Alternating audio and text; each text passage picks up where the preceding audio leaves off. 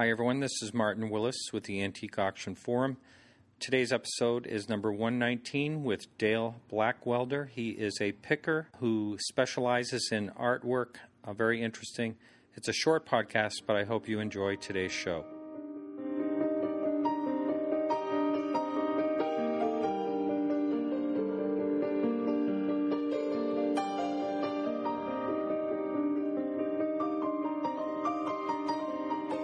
This podcast is sponsored by WorthPoint. Find out what your antiques are worth at worthpoint.com. I'm with Dale Blackwelder. How you doing, Dale? Pretty good. Now you've been dealing in art for how long, or wheeling Well, and dealing? I, I had my first store, I think, in 1969 or 70, Oh. and I used to do clocks and music boxes, and I always had an affinity to for art, and I liked looking at it, and I started collecting paper works, and now it's mostly oils and Uh-huh. So you've evolved um, mostly into art over the years. Well, yeah, it's uh, I, I like mechanical things, and when I could see really well, it was easy to do, and it was a quick.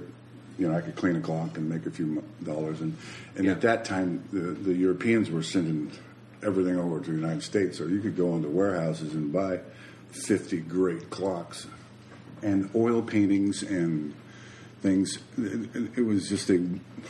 there was so much of it, Yeah. and it was really inexpensive, so I started then. Now, in our conversation we had prior to this, uh, you don't use a computer. You never used a computer. You never will, probably. Um, most likely not. I, I just I, I don't use it. I find that it it it keeps you from learning what looks good and what isn't good. I like that. You know, I, I mean, like because if you only buy it because somebody else says that it's good, Yeah. then you really don't have the feel for what art is. Art is in the eye of the beholder, and if you don't like it, somebody else will. So it's it's you don't have to like it to sell it. You don't have to like it to own it.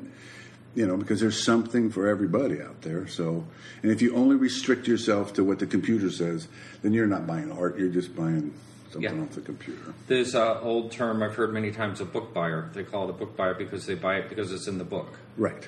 You know. You know, it- it- and it, it does help sell it. You can have a coffee table book with that artist or that painting in it, and say, Yeah. "Oh, well, here you go." And then all of a sudden, it doesn't matter what it is; somebody's going to buy it because it's in the book. Yeah. So, Now, do you think you developed an eye for art on your own, or do you think it was trial and error, or do you think you just naturally had that?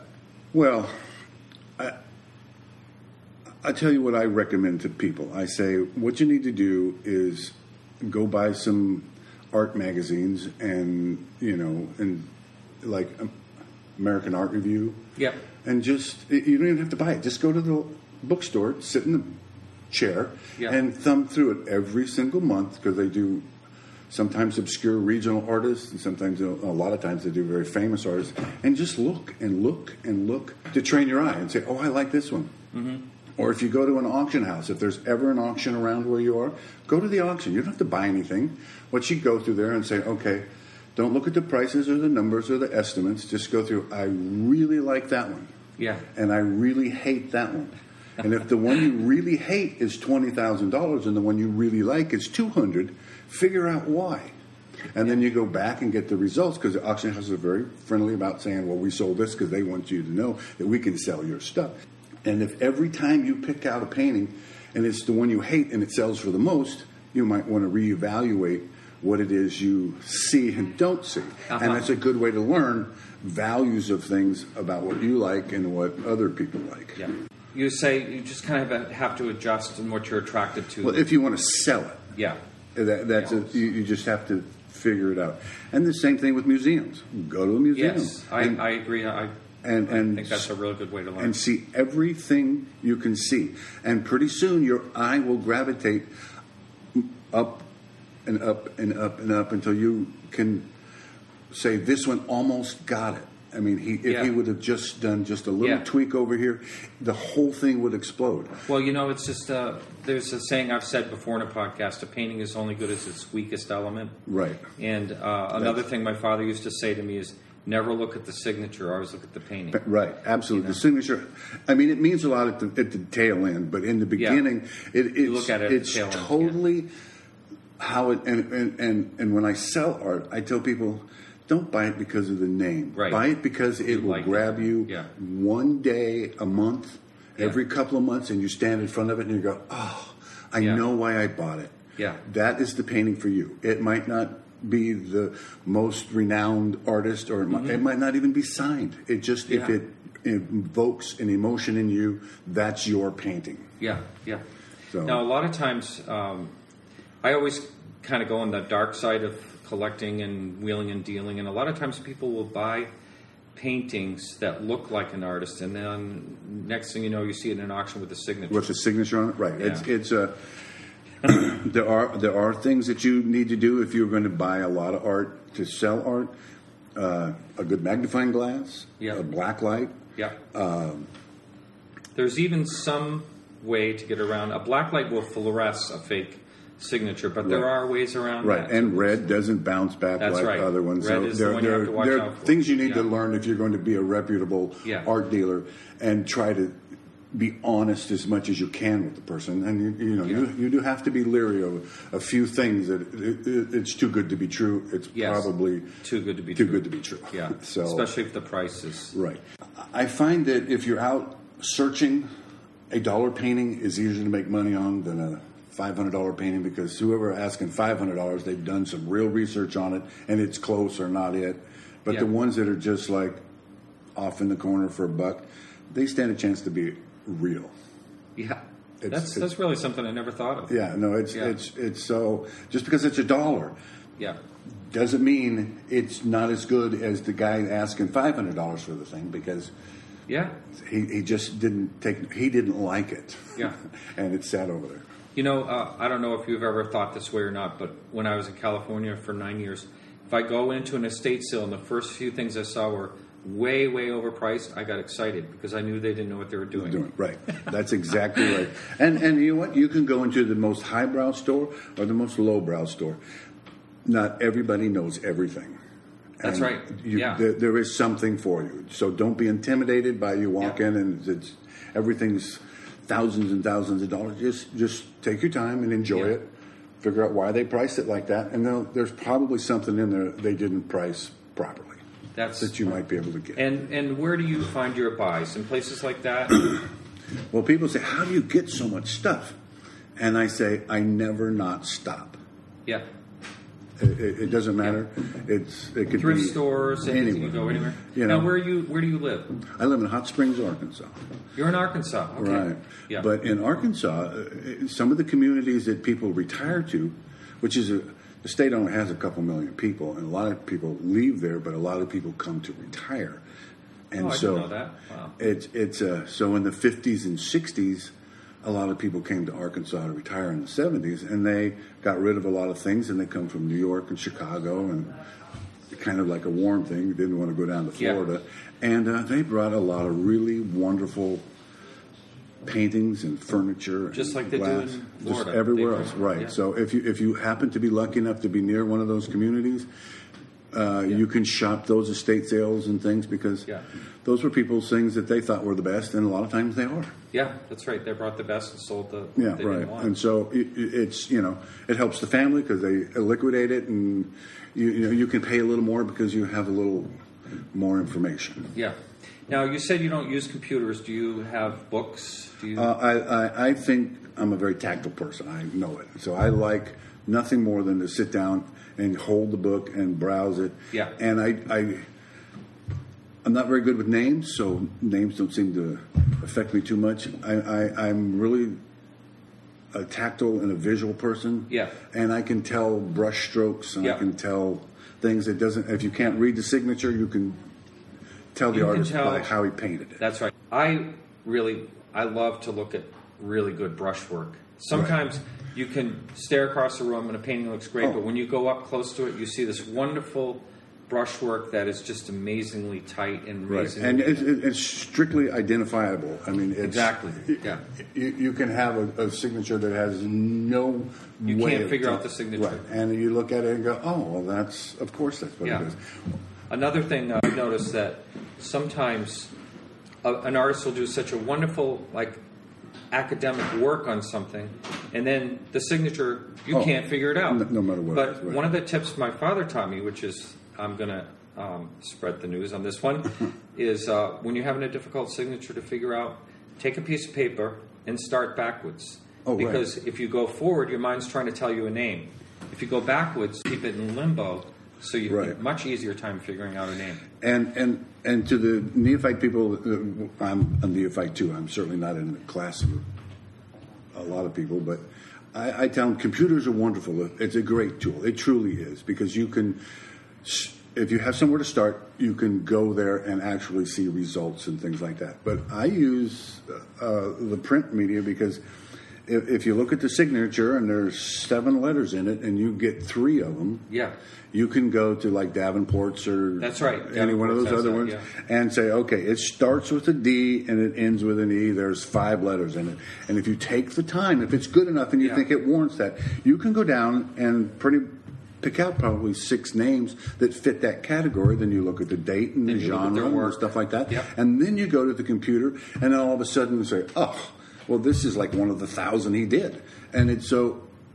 I, I don't know if a computer can do that because I don't use a computer, but I do know that the print Yeah.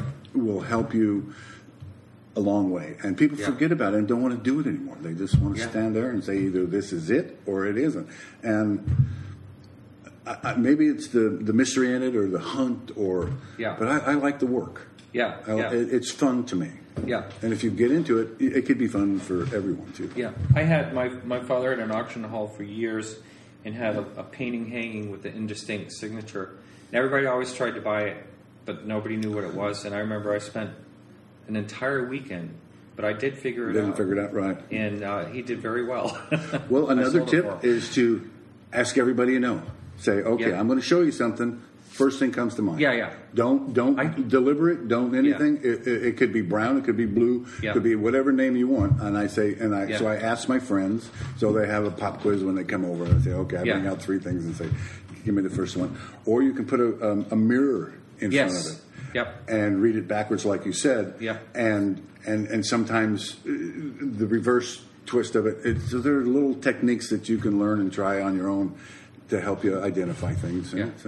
Well, I also think that it's really important for someone that knows art to have them have their very first impression of it. Like I will. Oh, right. You just turn you, like a friend of mine. What do you think? I'm going to say I'm going to turn this around, and you tell me what you think right now. Right. And you turn it around right then. and your it's first an impression is thing. generally That's the right. best. Yeah. If you have a little teeny tinge in your gut that something's wrong about it, you're it. probably right. right. You Yeah. know, because there's a lot more Well, fakes uh, out there. That, that holds true with the rest of the life too. If you Yeah. if, it comes there one time, listen to it because Yeah. it's probably the right answer. Yeah, first date. Because you bury it the first thing, you know. Yeah. Right. So yeah, Yeah. just listen to it early. Yeah, that's right. That's Yeah. right. Well, let's talk about what are some of your good finds. Uh, let's see. Uh, there's there's a lot of small auctions in Arkansas, and, and I go to these auctions and uh, buy a few things, and had a couple of good purchases. You know, just simple little Yeah. things. And then so the uh, a gentleman had moved to Hot Springs years ago with his family. Came from Hollywood. They had really really exquisite taste. From Hollywood to Hot Springs. Right. and he was a confirmed bachelor, and at the end of his life, he was kind of a hoarder and had, re, uh, you know, um, turned to an introvert. The roof leaked, and the papers were stacked up, and the Yeah. the, I know the type. the yeah. right, and, and things were stacked against the wall, and mold had just kind of like Yeah, engulfed Yeah. the whole entire thing. And he died and left everything to the Catholic Church. And the executor of the state said, "Well, you have to sell everything through auction, and uh, you, you can't sell it privately or something." Or I would have loved to have purchased a lot of things, but there were some paintings stacked up against the wall, and, and uh, went through them, and they were completely covered in mold and things like that. And uh, I said, "These are really have some value." And he said, "How could they have any value? We were going to throw them out." Wow. I said, "The first rule is." Don't throw anything away. Yes. Just because you don't like it or the condition doesn't matter. Have some eyes look at it Have somebody Yep. and look at it. And so I picked a couple paintings out, and one of them got nearly sixty thousand bucks, and the rest of them were five or ten thousand dollars. So he had really nice things, and they were they had to be you know cleaned and Yes. and and brought up. So A lot of times you'll see cigarette smoke, nicotine. Oh yeah, and it's just as black as the ace Yeah, of spades. yeah. And it, it's it, it's actually pretty simple to remove, but boy, it does change the color. And then all of a sudden, your wonderfully dark, moody painting is just bright, brilliant. Uh, yeah, uh, yeah. I've seen that. I've seen uh, that change. I, I've I've it, it- not in the art world. I found a lot of paintings. You know, like I say, the dollar ones are an easy thousand dollars a lot of times because they just are easier to make money with. But uh, let me see. Oh, I, I bought in.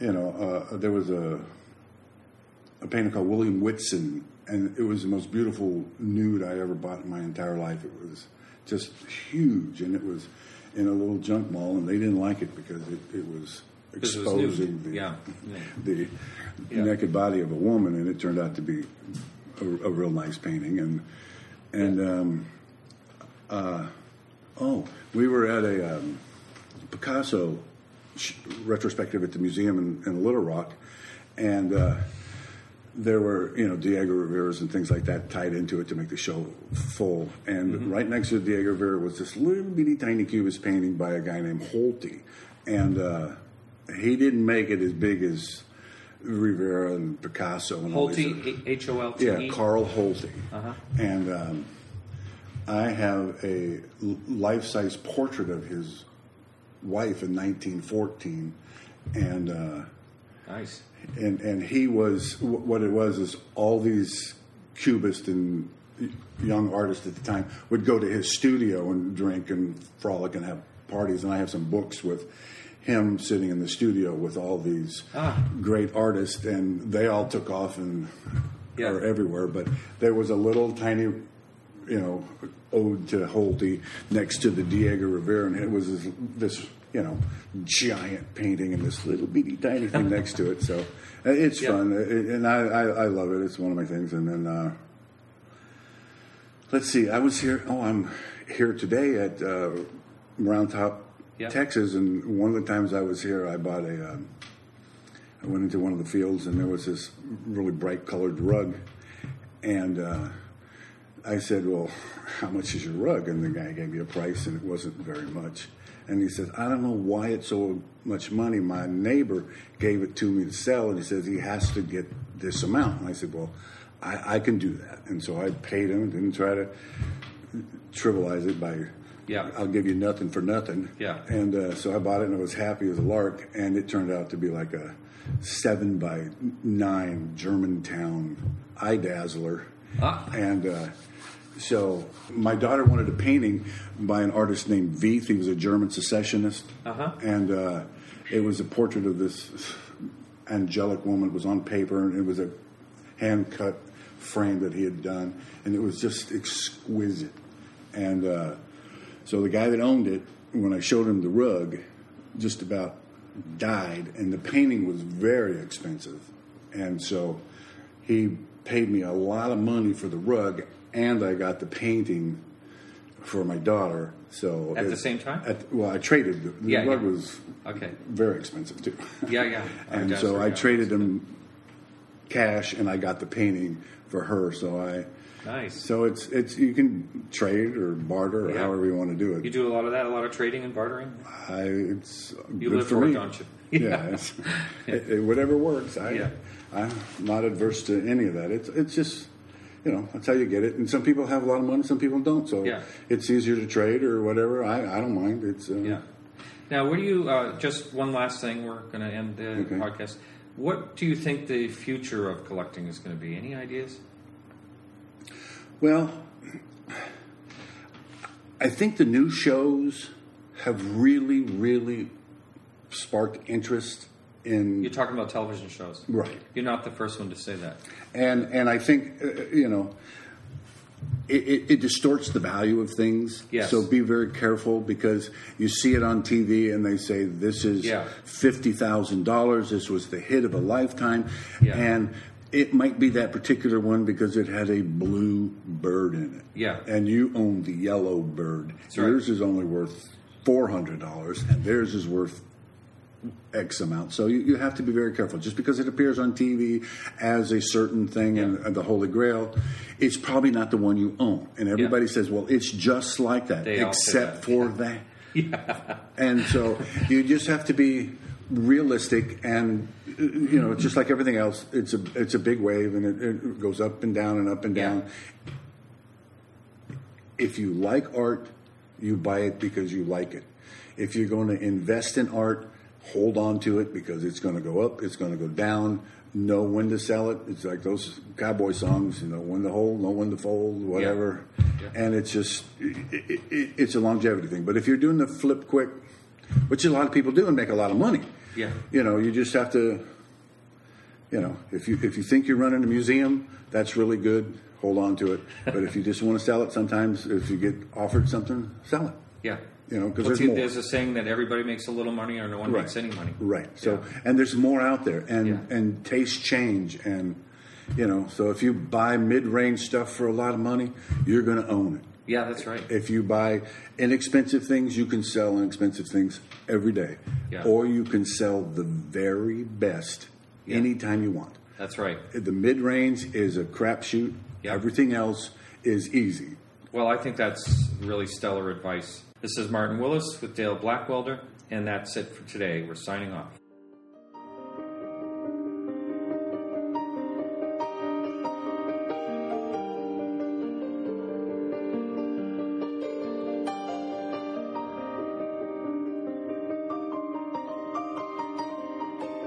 This podcast is sponsored by WorthPoint. Find out what your antiques are worth at worthpoint.com.